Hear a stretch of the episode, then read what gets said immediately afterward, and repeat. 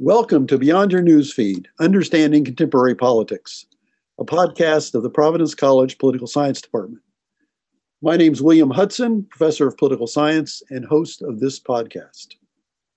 Today, I'm going to have a conversation with Professor Keith Morton of the Public and Community Service Department about his recent book, Getting Out Youth Gangs, Violence, and Positive Change, published in 2019 by the University of Massachusetts Press. The book recounts Dr. Morton's experience with an innovative youth program in the Smith Hill neighborhood of Providence, Rhode Island, aimed at reducing so called gang violence in the community.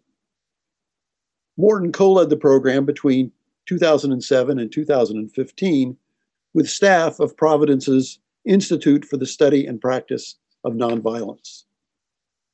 The book not only recounts Keith's experiences, but offers a profound reflection on how we conceptualize the violence of urban youth, the nature of youth gangs, and how a youth positive approach can support youth survival and growth despite contact with gang violence. Before we begin our conversation, let me tell you a bit more about Professor Morton. Keith Morton's PhD is in American Studies, earned at the University of Minnesota. He joined the Providence College faculty in 1994 as Associate Director of the then new Feinstein Institute for Public Service and as a professor in its Public and Community Service program. Along with the Institute's director, Rick Battistoni, Keith shepherded the Institute and its innovative service learning based academic program through its early years. Quite soon, through Rick and Keith's leadership, the Institute became nationally recognized as a model for the development of service learning pedagogy and community based learning. In these early years, Keith led in the development of the Institute's ties with the Smith Hill neighborhood, a neighborhood which adjoins the Providence College campus. There, he forged a unique and productive campus community collaboration.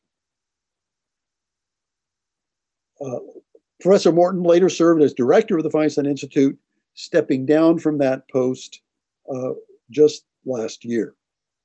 He continues on the faculty of the Public and Community Service Program, which he currently chairs. Along with his recent book, Keith has published extensively on service learning pedagogy, campus community relations, and nonviolence. He has been recognized with many awards over the course of his career, including the National Society for Experiential Education Distinguished Scholar Lifetime Achievement Award, awarded in 2016, and quite relevant to today's conversation, the Smith Hill MVP Award, given by the Smith Hill Community Development Corporation in 2017. I've had the good fortune to work with Keith in the Public and Community Service Program for nearly 30 years now including co teaching a class with him several years ago. I know him to be a superb teacher, dedicated to his students, a good soul, profoundly committed to improving the lives of those in the communities in which he works, and a man of thoughtfulness and wisdom. I am eagerly looking forward to our conversation today. Professor Keith Morton, welcome to Beyond Your Newsfeed. Yeah, thank you, Bill. I'm really uh, thrilled to be here with you today. Okay, to start off, maybe you can tell us something about the Smith Hill neighborhood. Uh, you've worked in that neighborhood for about 30 years now. It's a very interesting place, we both know. So maybe you can mm-hmm. just give us just some background of what that neighborhood's like, something about its history, et cetera. Sure. Um, just a real broad brush um, description, and then if there's specific things you'd like to know a little more about, just let me know but it's a tiny kind of one square mile neighborhood, um, sort of on the northern part of the city of Providence. Um, about 6,000 to 7,000 residents, depending on um, who's doing the counting for the most part. And it's probably about a third white, a third um, African American, black, and a third um, Asian, and um, a little bit of um, people from other other places. But uh, one of the most interesting characteristics of the neighborhood historically is just it's also been an immigrant neighborhood um, for um, since it was founded in the 1860s. And part of the pattern of immigration to Smith Hill um, that I've just found really interesting is that it's mostly people arriving as refugees. They're people coming out of uh, histories of violence, experiences of violence to the neighborhood as kind of a refuge. And I, I do think that has um, impacted a little bit of the way the neighborhood functions and sort of the uh, emotional energy that you find in the neighborhood. It's also a really young neighborhood. About uh, 38, 40% of its residents are under 24 years old. Um, and in 1994, when I first started uh, visiting the neighborhood and getting to know people, um, there were really three things that emerged consistently as concerns that they had. One was um, abandoned and vacant lots and housing. Another was the relative absence of economic opportunity, uh, particularly economic opportunity for young people. And then the third was a lot of concern for violence in the neighborhood, and particularly uh, youth violence, violence on kids, young people, but also violence that they were involved in um, perpetrating or causing. And um, fast forward to now, and I think if you um, were to go out and do a similar set of deep conversations with residents, you'd find that those three same issues are still very, very close to the top of the list. Um, last thing I'll say about the neighborhood that maybe matters, and I think this is really much of what I'm saying is really typical of um, urban neighborhoods like Smith Hill. It's uh, mostly a low income neighborhood. Um, but it has about 20% of the population that's been there 20 years or more, long, long time, the real backbone of the community, um, leaders, been there gener- for generations in many instances. And then probably about 40%, 50% of the population is there five years or less. So it's also simultaneously really transitory um, neighborhood. And I think that, again, that dynamic tension between those two groups of people does a lot to frame how the neighborhood operates, kind of the politics um, at a real local scale. So. Yeah, I'm really uh, taken by your by by your observation that it's a neighborhood of, of immigrants, but of immigrants who were usually refugees, and certainly it began that way in the 19th century when the first immigrants were Irish, right? The, predominantly, uh, Smith Hill was known as an Irish neighborhood, but even then it had a variety of uh, people from uh, different areas, uh, a big Jewish community uh, in the 19th century. Uh, and again, those people, refugees, many from Eastern Europe and, and the like. And, and then I remember the 1970s when I first became aware of Smith Hill and the obvious influx of Vietnamese and Laotian refugees, uh, which really uh, was uh, was marked in the community. You could you could suddenly you saw Asian people on the streets on Smith Street, which is the main thoroughfare uh, going through the neighborhood, and they hadn't been present there. And of course, they remain a major uh, group uh, in the neighborhood today, um, and, and were, were an important part of your your Rec Night program.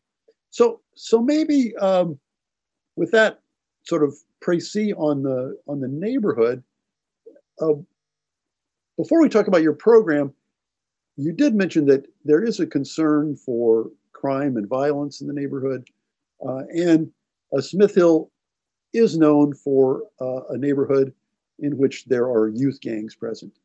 Uh, c- could you describe a little bit about that aspect of the neighborhood? Uh, what kinds of gangs or other youth or I, I, guess groupings are are present there? Yeah. So um, you know, it's a comp. Your question's more complicated than you might imagine, Bill. Just because one of the challenges in this whole field is figuring out what a gang actually is.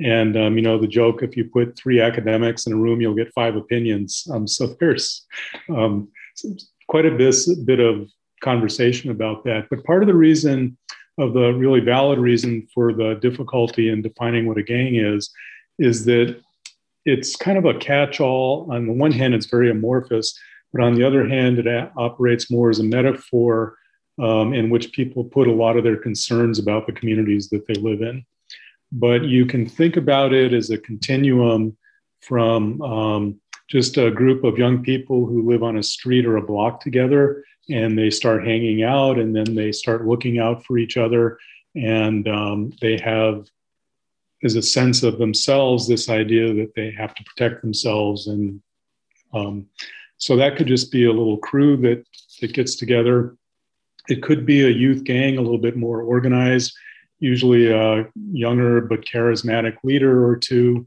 who um, kind of get them a little bit more formally set up. So they probably have some colors and a name and um, start to do things to get a reputation a little bit. And then at the other end of the continuum are um, organized adult-led gangs that are, you know, as much criminal enterprises as they are also groups of people, um, you know, associating and for a variety of reasons.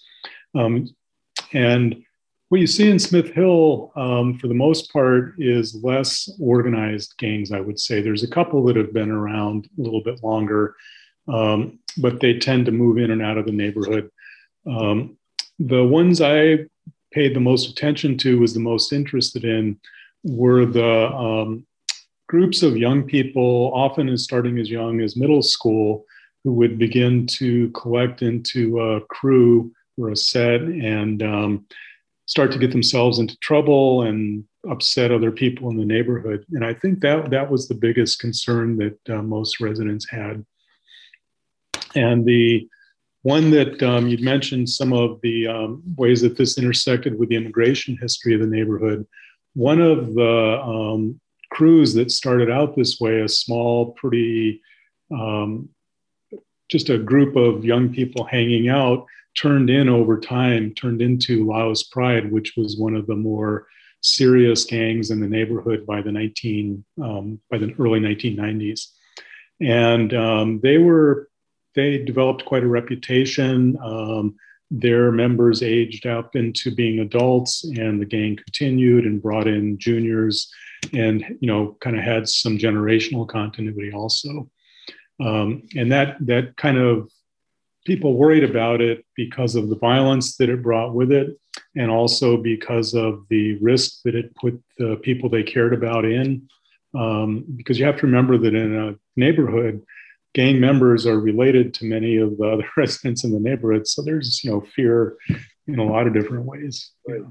Uh, I imagine that the the situation you described there uh, may not be that uh, be, be that different from the way things were with the Irish in the 19th century.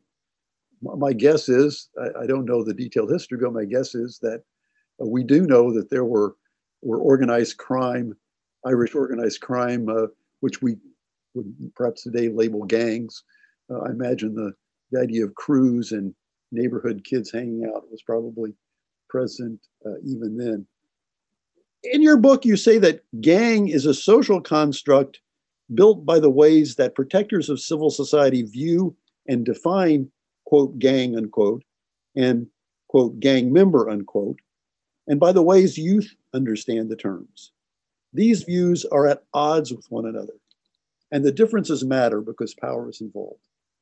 Could you say something about this sort of dual view of this concept, social construct, of gangs from the perspective of the dominant society versus how the youth in the neighborhood are, are seeing these these organizations yeah um, yeah it's a it's a really great question i think because it gets at the heart of really starting to unpack what um, the experiences of these young people and figuring out what what can be done to su- support them as they try to move in a more um, life affirming direction um, so,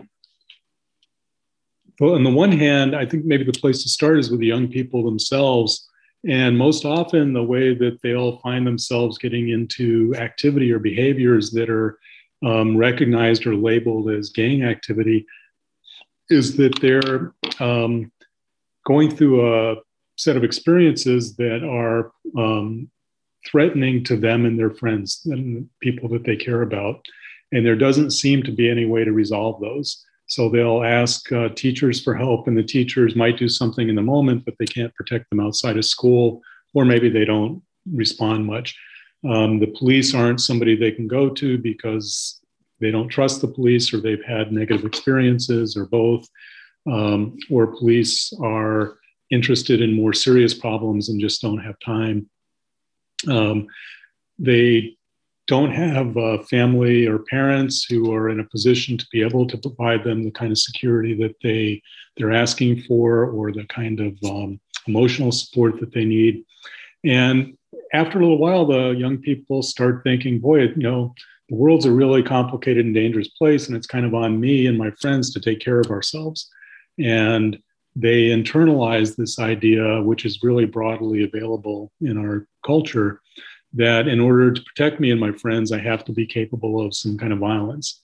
And so there's a, interestingly enough, there's a real ethical um, experience that young people go through as they start to consider if and how they're going to be violent and under what conditions it's okay and what conditions it's not. So, the point being that from the young person's point of view, the uh, violence associated with being in a gang usually comes out I'm, I'm trying to protect my friends and myself from being bullied. Yeah, I, or um, I want to have somebody. I want to. I want somebody at my back. Yeah, I want I want somebody to get my back, and I'll get somebody else's back. Um, but it's coming out of a you know you know it's coming out of a place that most of us I think would look at and say, yeah, that's a pretty not only understandable, but that's a pretty generous worldview that you're trying to care for your community, such as you see it.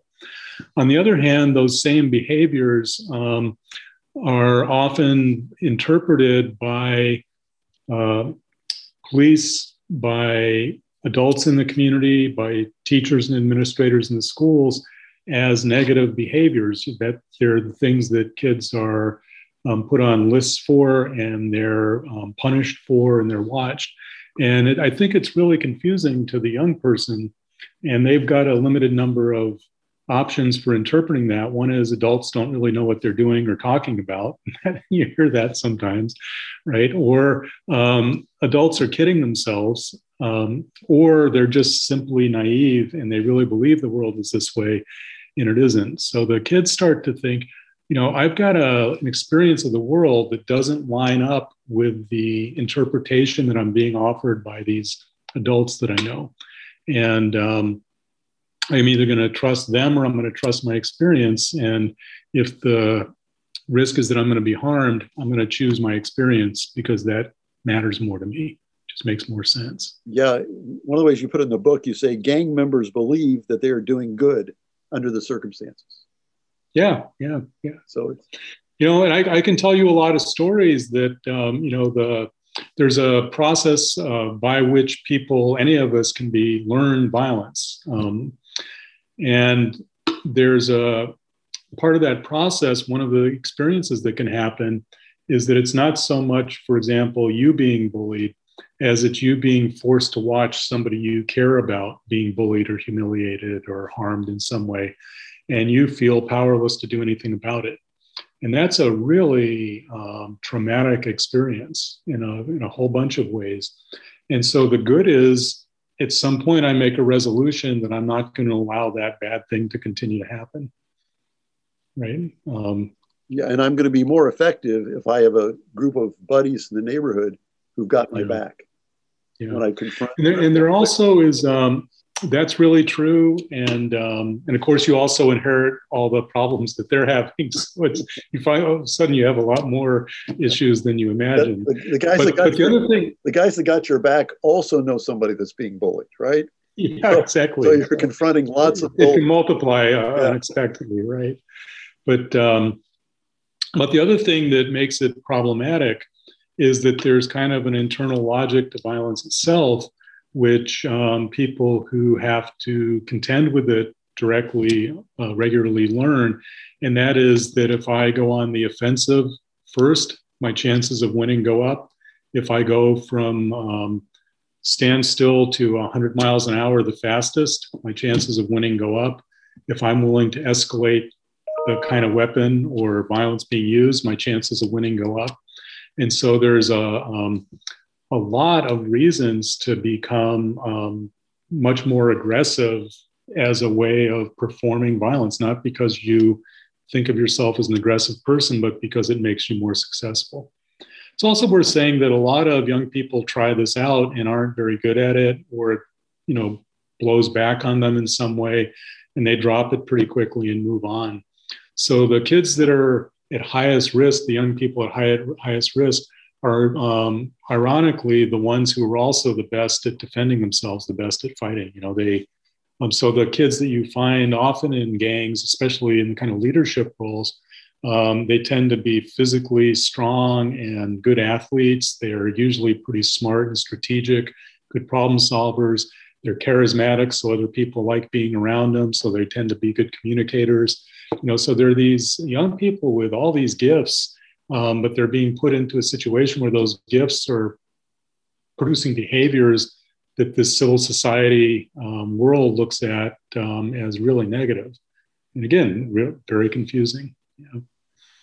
Another important point you make in the book is, is you have a long chapter on violence, and and you point out how the behavior of these youth uh, really is not that much at odds with how the larger society understands violence uh, you have a long discussion about uh, uh, peace requires violence. There's this, there's a sense that that if, if we're going to have a situation of peace, or from the point of view of the the youth who wants to stop the bullying, you know, let's create peace. You've got to be prepared to be violent.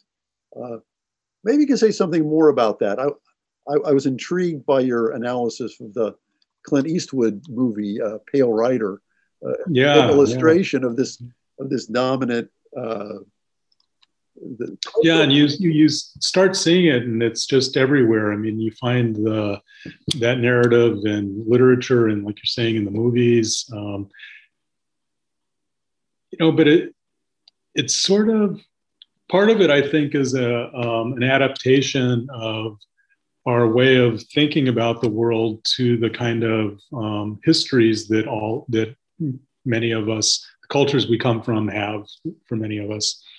And um, the so the the big question is, what do I make of of violence generally, um, violence historically, and the fear that I have that if I choose to not be violent, I'm going to be um, crushed somehow um, or uh, just erased and um, humiliated, taken over, defeated.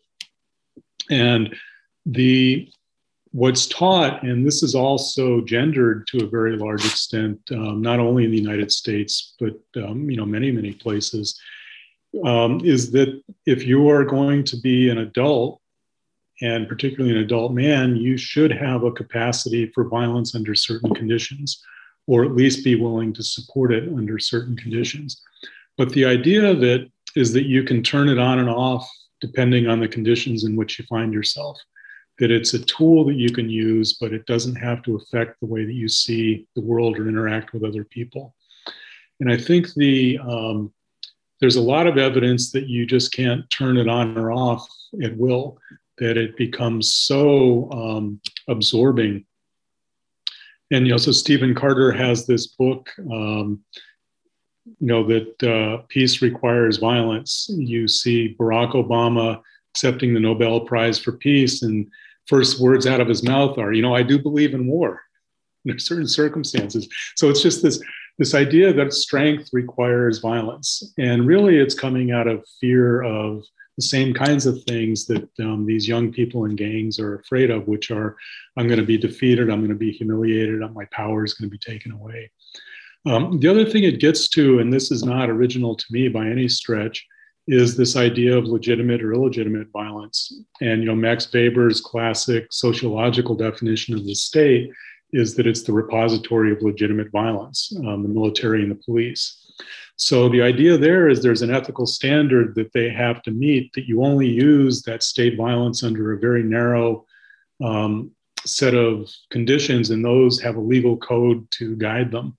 So the problem of the 19th and 20th centuries, now the 21st century, is what happens is that um, boundary keeps getting eroded and more eroded. And so, you know, I, my, um, an example would be uh, more recently with um, George Floyd's murder by Derek Chauvin, and then Derek Chauvin's um, the verdict in his trial that he's guilty of murder, in fact, as a police officer, it's not only the violation and loss of human life that upsets people so much, although that's you know important in its own right, but it's that um, the question that Chauvin's behavior brought to the surface is do the police have any boundaries on their violence? Are they any different than the criminals that we have given them permission to pursue?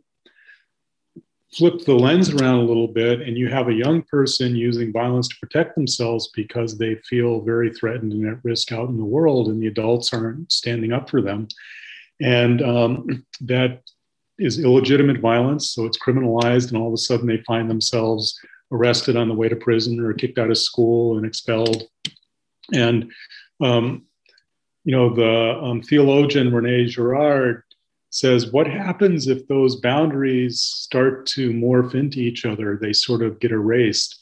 And this, um, the boundary that we use to frame legitimate violence disappears. He says, inevitably, what happens is that the amount of violence doubles because the sides begin to push harder and harder.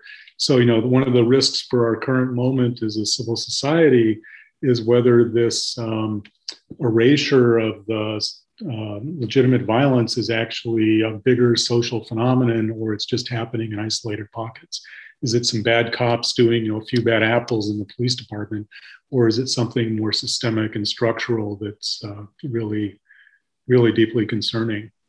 Yeah, it, it, strikes me that the perspective of the youth that resort to violence, they think they're doing good by protecting themselves. Their perspective is no different from that of the so-called vigilantes who want to carry a gun, you know, in Texas because they need it for self-protection. They claim, uh, other than, I guess, who that violence is directed against. Yeah. And, and, I and I do want to be clear that in our um, the work I've done, that I've worked alongside officers who are really dedicated to community policing and do it exceptionally well, and they can make their role in a community uh, very powerful and positive. At the same time, though, um, I've got I know a lot of young people who a police officer decides that their job is to try to scare them straight so all they're doing, the young person's doing, is walking down the street and they're stopped and braced against the police car. Their background is run, you know, they're interrogated or they're pushed onto the ground. Um, and that is really traumatizing for the young person. But the police officer has in mind, I'm telling this kid that if they don't keep themselves on the straight and narrow, they're going to get into real serious trouble.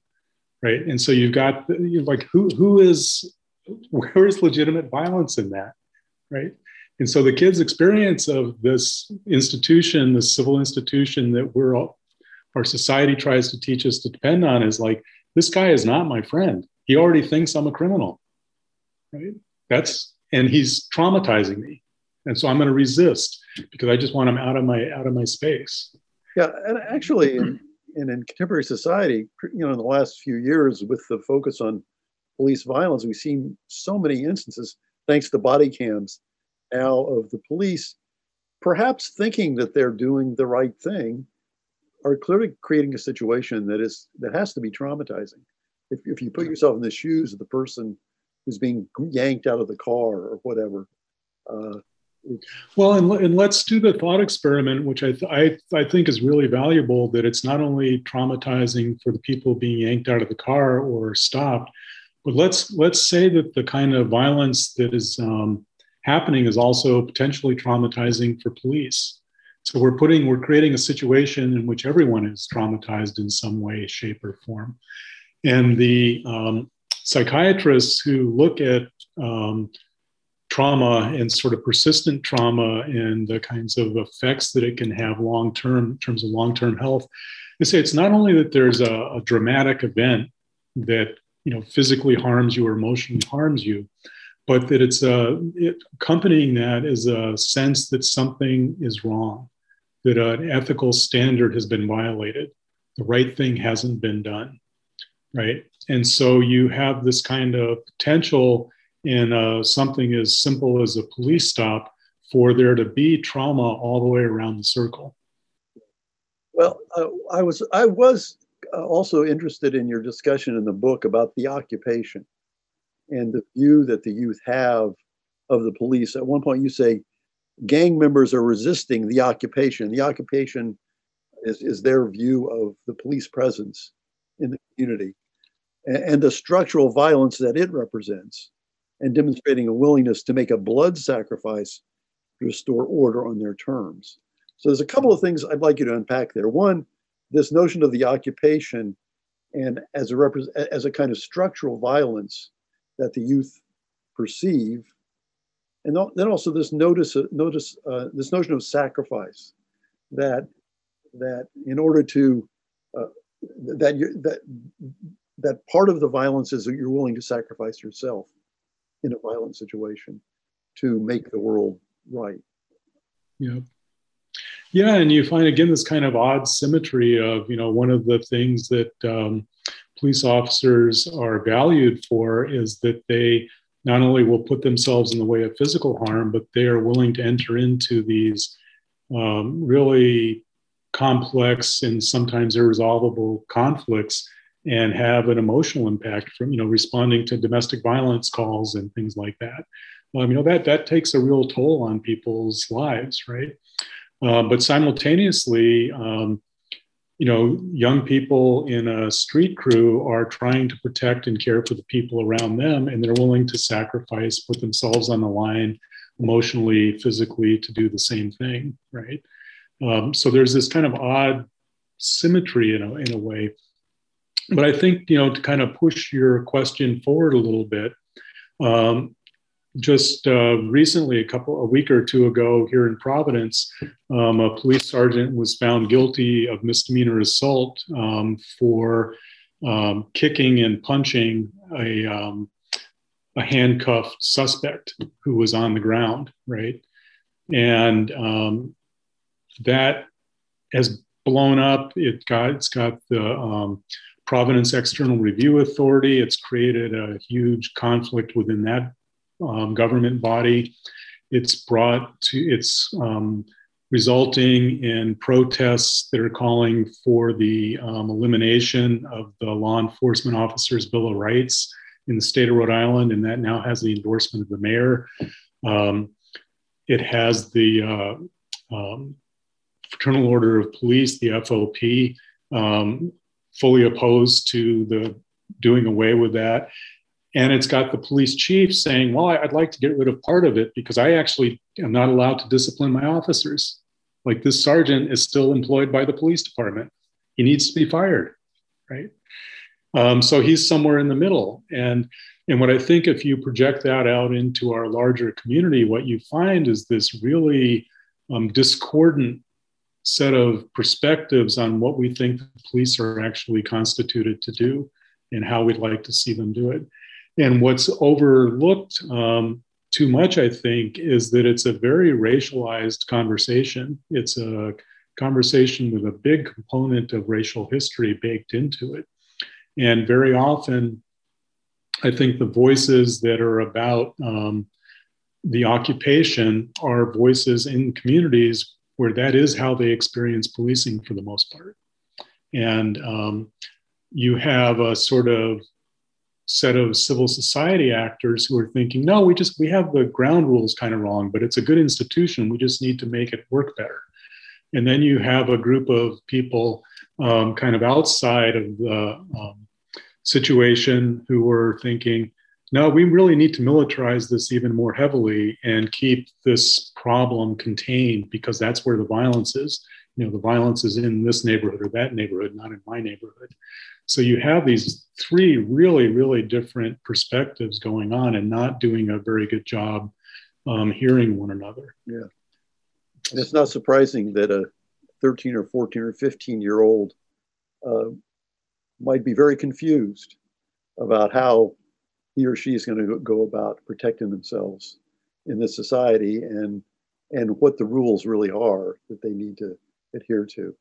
All right, we, we've kind of sketched out what we might call the problem here.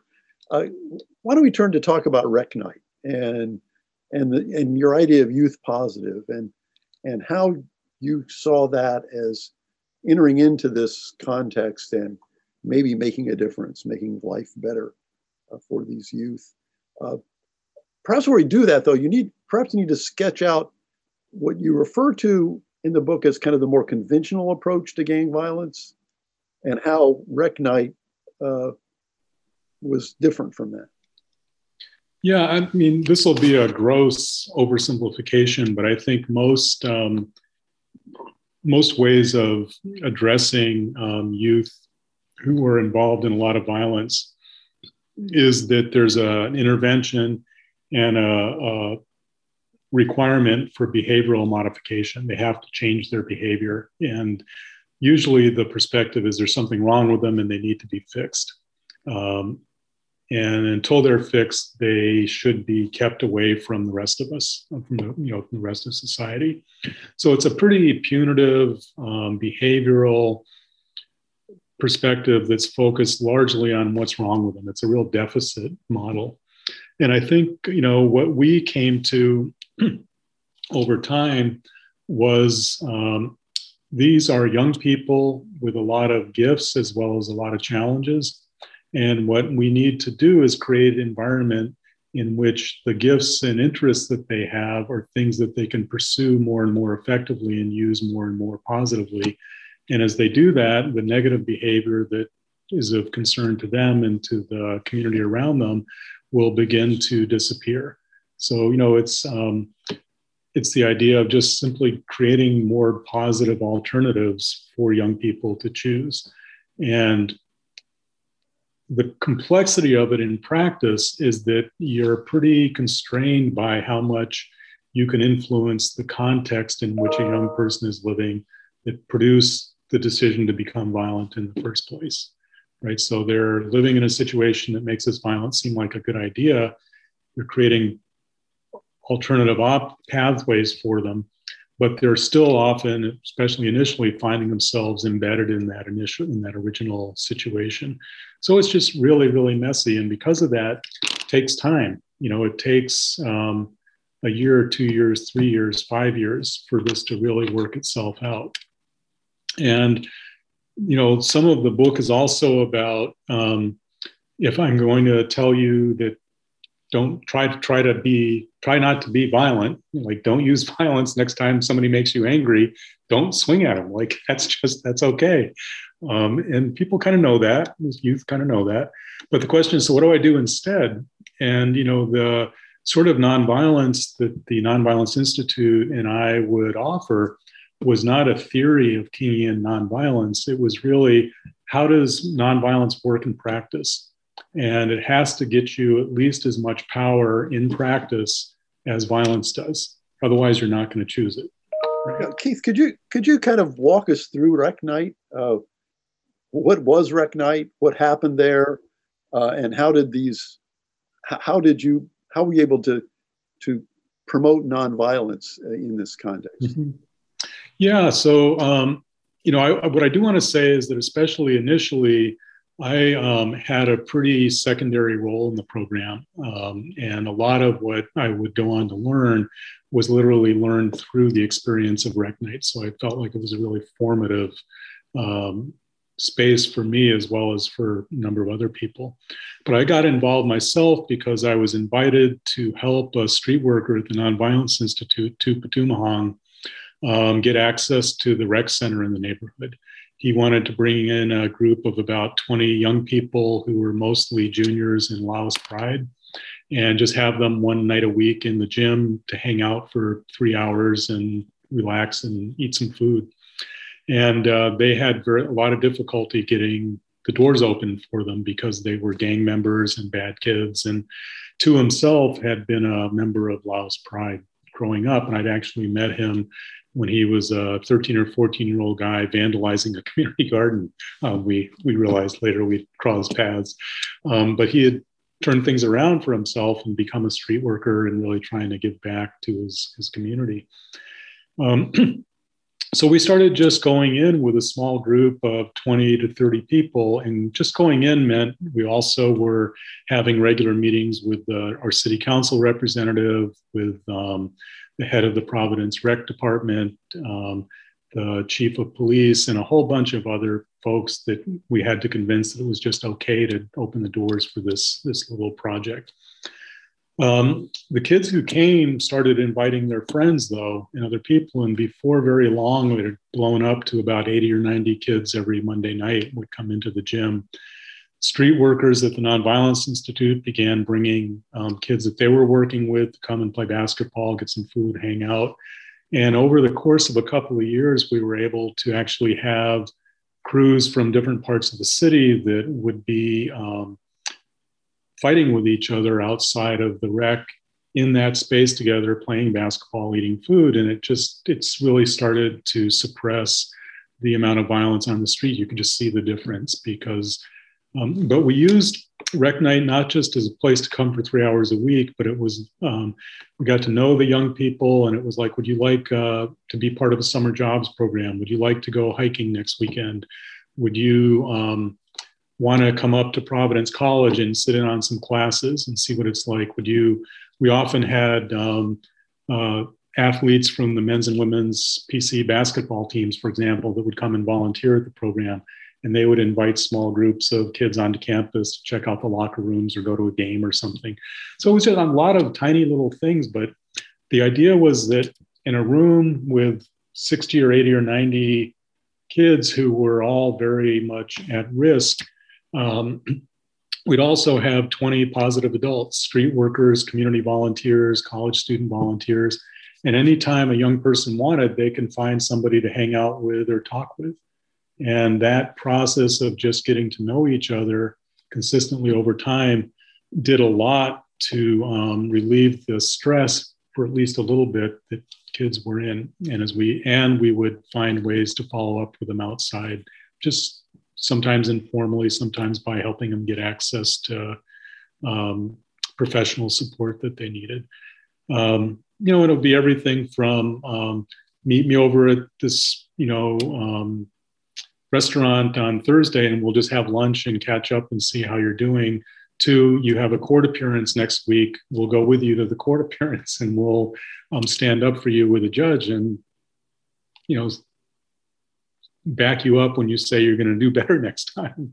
You know, so it's kind of a, a, real range, but we just learned how to do more and more of that over time. In the book, you describe it as a decept- deceptively simple program. Yeah, yeah. No, and it's and what what's deceptively simple about it is um, we didn't set out to get young people involved in a program that was intervening and trying to fix them, but through the relationships we built with them, we would say, so what what's next? What can we do to support you? like what what do you need to make the next positive move that you want to make and sometimes it was really really tiny things and sometimes it was bigger things and so you just would talk with people about how are you going to make that move what's going to what's, what's going to be next um, and the, the other, one of the other things that got to be really really interesting is that we about halfway through the program began to re- recognize that um, there were a lot of people with beefs out on the street that didn't really want to fight each other. And what they would do was bring it to the program and they would holler at each other in front of us and we would intervene and they would back down as though we had made them back down and it was mediated and that was it. But the only reason that worked is because they chose to do it inside of a place where they knew um, they'd be listened to and respected, and then it could be squashed. So they were using it in this really constructive way to not have to fight outside of um, the rec center. Yeah, and they um, knew, took, and they knew it was a safe space where violence was off the table, right?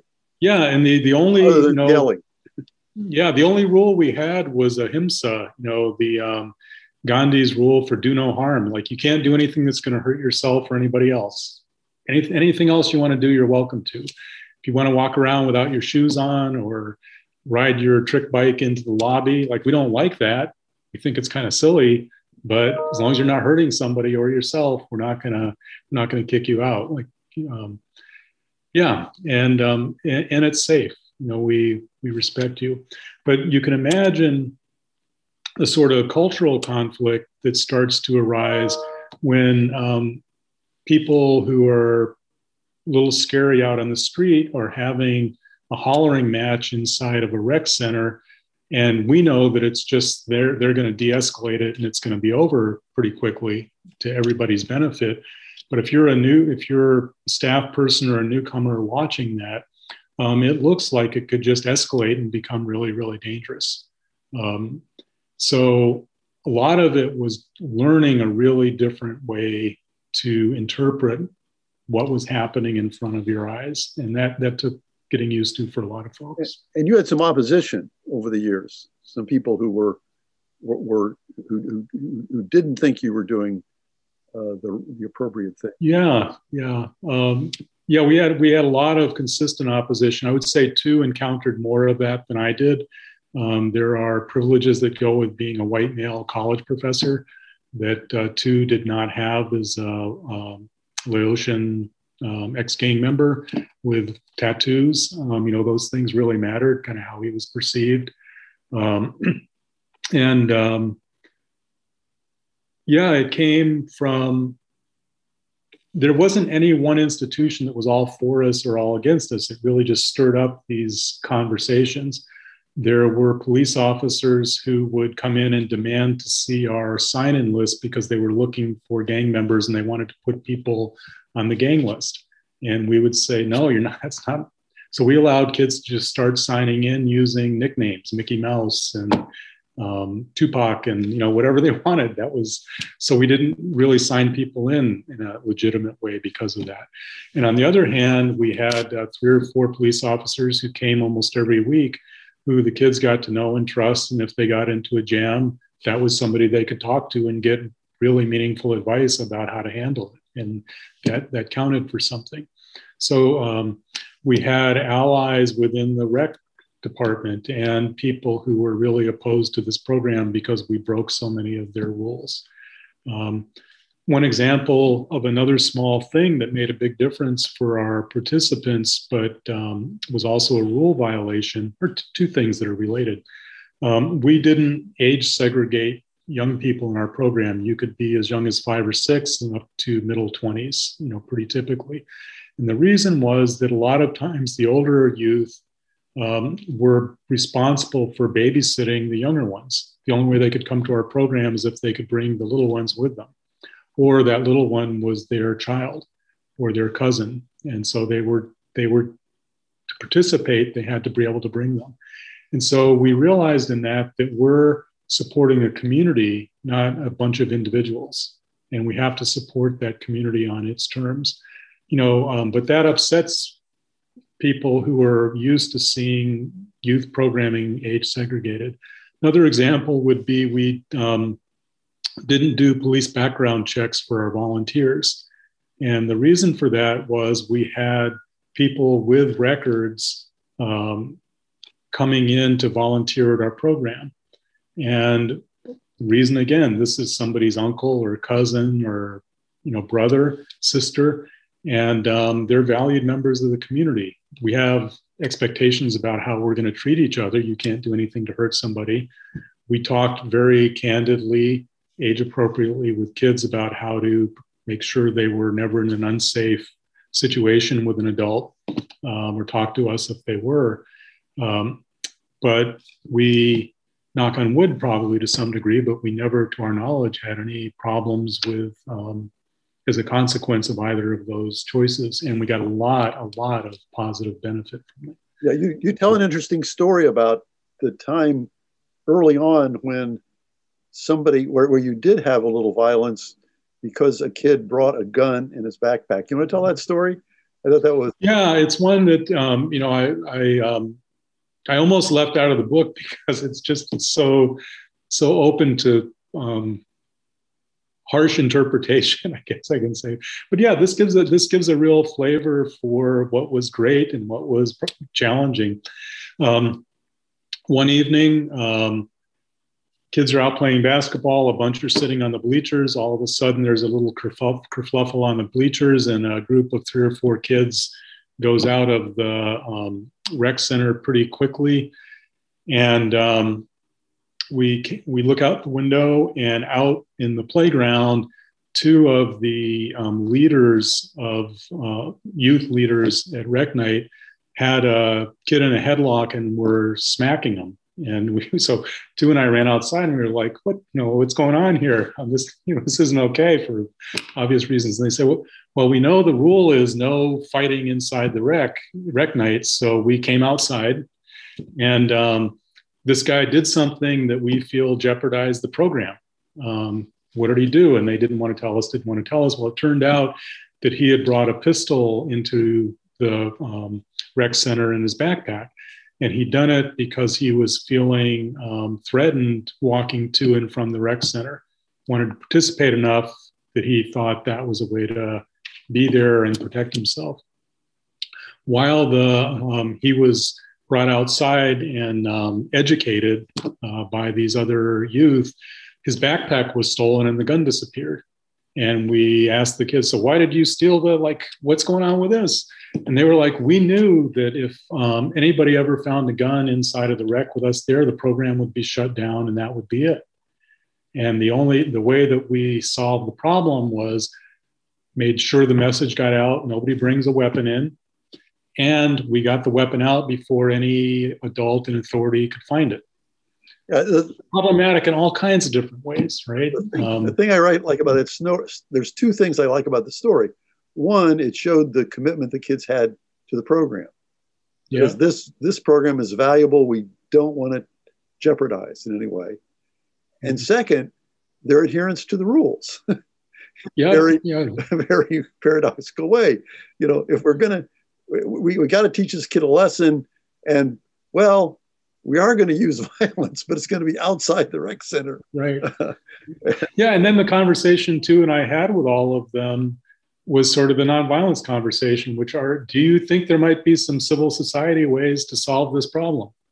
Like maybe this kid who was feeling threatened should have called us and asked if he could get a ride to the rec night program or get a ride home, which we did for a lot of kids.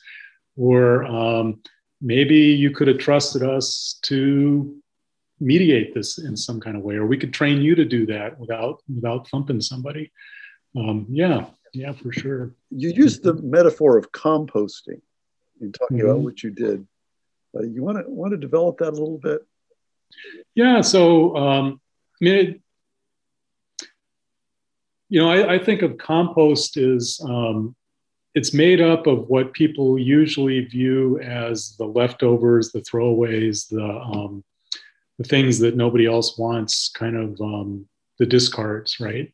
And then with compost, you take all that and you put it together and you let it sit for some time and it heats up and it um, suddenly becomes soil, which is the foundation for um, everything we want to grow and eat. Um, you know, it's sort of the f- starting point for life as we know it. And you know, a lot of um, it's kind of an imperfect metaphor because there, you know, the problem is not within the young people we were supporting. But these kids were very often looked at as um, these are the scapegoats, the discards, the, the thugs, the cast offs of our social system. Um, and our real thought was that these young people had it in themselves to become pretty much everything they needed to really grow. Um, the other the other way that I, I think about the metaphor, Bill, is um, you know a friend of mine who's a, a really a well-known organic farmer um, says that the success of organic farming comes because you put plants under the, in the right conditions so you know what they need in the soil you know what they need from the sun you know what they need for moisture and minerals and so on and you put them in the right place and the plant thrives and they have fewer insects fewer diseases and they produce more so the idea was with the young people is um, how do we put them in a place where they can thrive? And our starting assumption was it is natural for kids to thrive. And whenever they're not thriving, there must be something wrong with the conditions around them. So the problem lies not in the young person, but in the conditions that they find themselves in. So we need to help them get through the conditions they're in and try to change the conditions in a way that um, is more life affirming for them, allows them to thrive more naturally. Mm-hmm. Could you maybe tell us a couple of stories about some of the kids who went through the program and how it affected them? Uh, So, yeah, you know, um, yeah, you know, thinking about it now, the program ended in um, a, while, a while ago in 2015, 2016. I'm still in touch with a lot of the participants, um, many of whom are older now. They're in their middle, late 20s even. And, um, you know, they're, these are um, people who were uh, gang members. They were um, arrested or on the verge of it, um, involved in a lot of um, challenges, problems, dropped out of high school pretty often. Um, now they're um, dads. You know, a couple of them have young kids, and they are like some of the best dads you could hope for. Um, they, they're really conscious of what it means to invest in, um, in their children. Um, one of my favorite stories is of a young guy who had, when he was about 15 years old, he was a top student at um, the college prep high school, classical high school here in Providence. And he got kicked out for being gang involved and getting into some fights in school. And pretty shortly, right on the heels of that, got arrested for carrying a pistol, a weapon, because a lot of younger kids would be used to carry weapons because their um, charges would be less severe than for an adult doing the same thing. So he got arrested. He went to the training school and he came out of it really profoundly depressed um, and um, stayed with us. Got, you know, we knew him for a long time, provided a lot of support over several years. And when he reached the point of really feeling that he was a fork in, at a fork in the road about um, the future of his life, he decided to leave Providence um, and work for a traveling um, environmental remediation company. So he travels all over the United States, which is something he always wanted to do. And he works physically really, really hard remediating these big um, toxic pollution sites.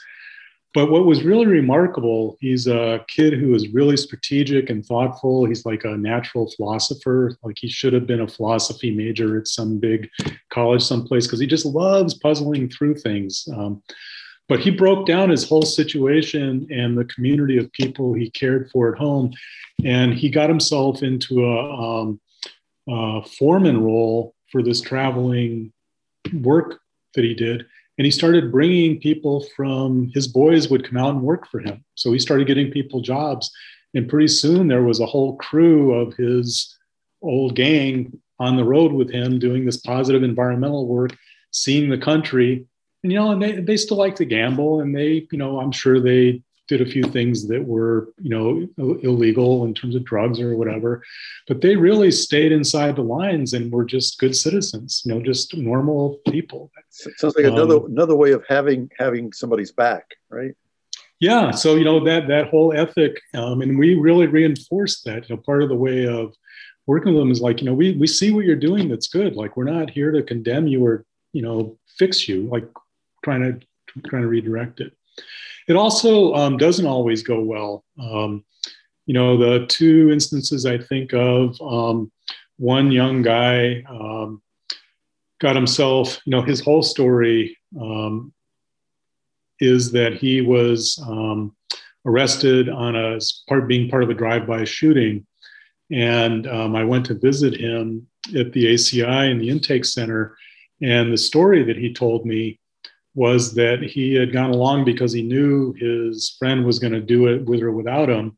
And he figured if he went along, he could make sure nobody got hurt.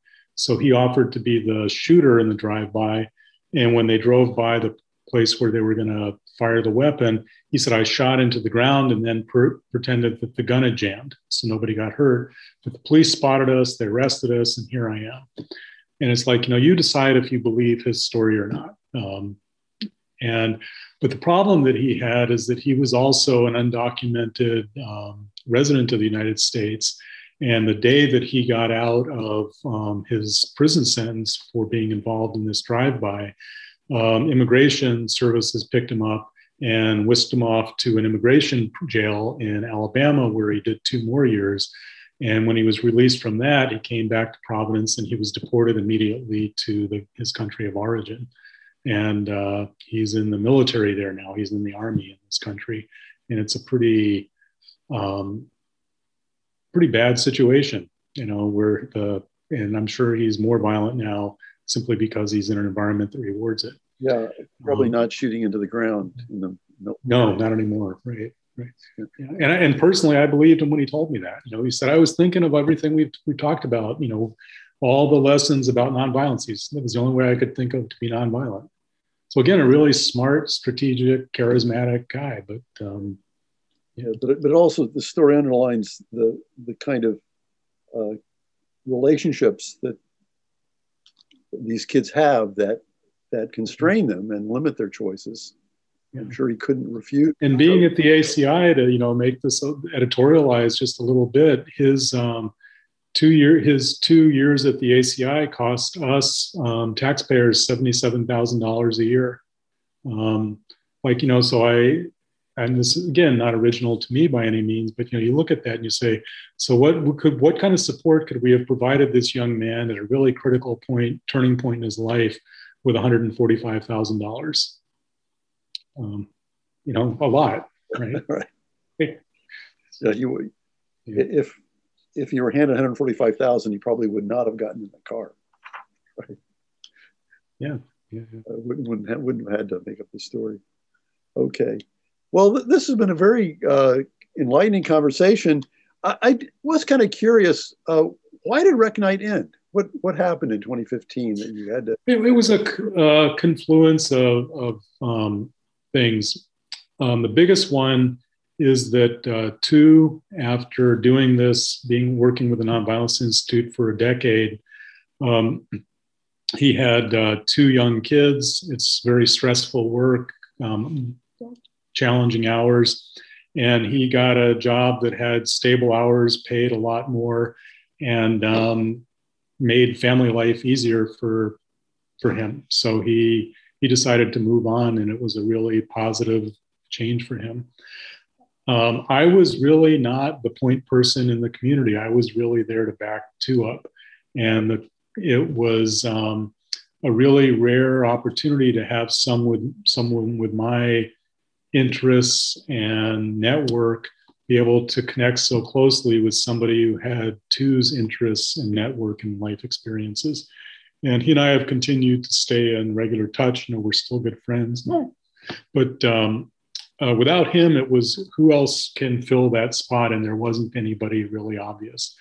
They also, it created uh, um, an opportunity for the resistance that we had been holding at bay um, to really redouble. There had been some leadership changes and some key positions around the city that were pretty unhappy with the way we were doing things. Um, and they redoubled their efforts. And um, to be honest, at that point, I was also just really tired of fighting that same battle over and over and over again and felt that um, we couldn't run the program well without this broad partnership really being high functioning. So, is the Institute for Study and Practice of Nonviolence still operating? Yep, um, they've changed their name now. They're the Nonviolence Institute. They shortened a little bit. Um, still going, still doing the same similar work. Um, I've been on their board since 2006 um, and continue to play a real active role with them and um, have translated a lot of the lessons that we learned as a part of Reknite because a lot of their staff were also really deeply involved in, in what we, we did. And a lot of their staff are people who grew up in um, contexts of a lot of street violence as well, community violence as well. So we've translated a lot of what we learned into program initiatives. And I'm really working with them a lot these days to figure out how do we measure and assess and um, tell the story of um, nonviolence as a method of intervention because it's a lot of times it's like trying to prove a negative. How do we prove violence didn't happen? Yeah, yeah. Well, what's your assessment of conditions in the community now uh, with young people? Uh, have you have you? Yeah, really, really complicated. Um, you know, on the one hand, I continue to be so impressed by um, youth organizers like the Providence Student Union and the organizing they're doing around um, ed- education with uh, calls for ethnic studies in the Providence schools and the um, counselors not cops um, efforts that they're they're launching. I think so. There's a lot of youth activism in Providence, which is really exciting, and there's just some amazing young people. Um, and on the other hand, I think the pandemic has really um, lifted the lid off, so it's much easier to see a lot of the struggles that young people, many young people in the city and in the state um, and nationally, but in the city for sure, are having. So it's increased the stress level. Um, I think the rise in um, crime um, crimes against Asians, hate crimes against Asians, has affected particularly Asian American youth in Providence, um, something they're much more conscious of um, in a context where they're already pretty conscious conscious of that. It's also, um, you know, a time when um, violence for the first time in about two decades is starting to spike a little bit. Um, the last two years, violence has increased for the first time in about 20, 25 years. Um, and we're seeing an increase in Providence. The interesting thing, though, it's only in the last six months really that a lot of the increase has been gang associated, kind of its street shooting kind of stuff. Prior to that, um, much of the violence over the last four or five years has really been domestic violence of one kind or another, statewide as well as in Providence. And, um, you know, that gets kind of put into its own box and treated treated separately and differently when I think it's associated. But um, I think the um, you know there is a correlation between poverty and violence um, historically, but at the same time, there's no causal relationship. And the majority of people who are in um, under economic stress never become violent, and I don't see that uh, being a real causal agent right now. There's also the last thing I'll say about it is um, I'm really privileged to know the current police chief and the immediate past police chief, um, so Hugh Clements and Dean Esserman, and um, been able to talk with them a little bit about their take on the um, defund the police and Black Lives Matter um, energy that's out there. And um, what's interesting is that I think they're open to and part of a large um, cadre of police that are very open to rethinking how policing is done and what its intention and mission is. They really feel like they've um, their mission is way too contradictory and broad, and they're not trained to do much of it. Their officers aren't. Um, they're not opposed to taking school resources officers out of schools. Um, they were told to put them there, so they have. If they take them out, they can put them back out on the street, but they need to know what their job is. Um, as we talked about earlier, there, there's openness to revisiting qualified immunity and uh, um, law enforcement officers' Bill of Rights for among some um, law enforcement folks. There's a lot of interest in that in the community.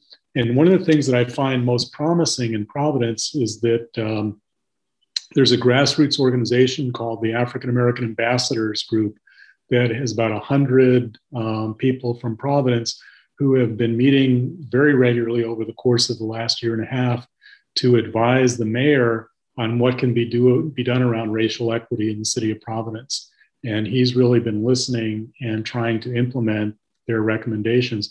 And their recommendations are made based on what really politically is doable in the city of Providence. So there's like real listening and negotiation happening. And one of the strong stances they just took was to repeal the Law Enforcement Officers Bill of Rights.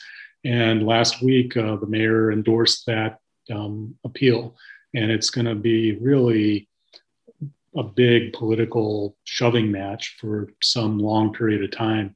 But I, I count that as pro, you know, a, a kind of progress. And um, I don't know how broad or how um, small the change that it leads to will be. But I really feel like we're at a tipping point for um, completely reimagining how we maintain civil society in our communities. The last thing I would say to it is that one of the best responses to um, the debate about defund the police that I've heard is let's not make the conversation about defunding the police. Let's make the conversation instead about fully funding civil society institutions let's do the things that we know work um, and that make the police unnecessary. Like, let's take away their jobs, right? That way, not the other way. So. Let's generalize Reknite. Out there in the Yeah. community. Yeah, it's sort of and the values of it. You know, what happens if those values more than the program, those values become Right. the leading values. That's what I Yeah, The, the values Yeah. behind the program. will Yeah. Make everything youth positive. yeah. Well, And in, current, with hopefully with the current administration, that might be possible. So well, Keith, this has been a very interesting and thoughtful conversation. I really appreciate you taking the time uh, to be with us on Beyond Your News feed. Uh, So thanks so much for for doing this. yeah, well, I appreciate your uh, thoughtful attention to the book and these ideas, and um, enjoyed the conversation, Bill. Thank you. Yeah. And thanks to Chris Judge, our producer, who works with the Providence uh, Marketing and Communications Department. And thanks to all our listeners. Uh, please tell four friends about Beyond Your News feed, and you can download us and subscribe wherever you get your podcast.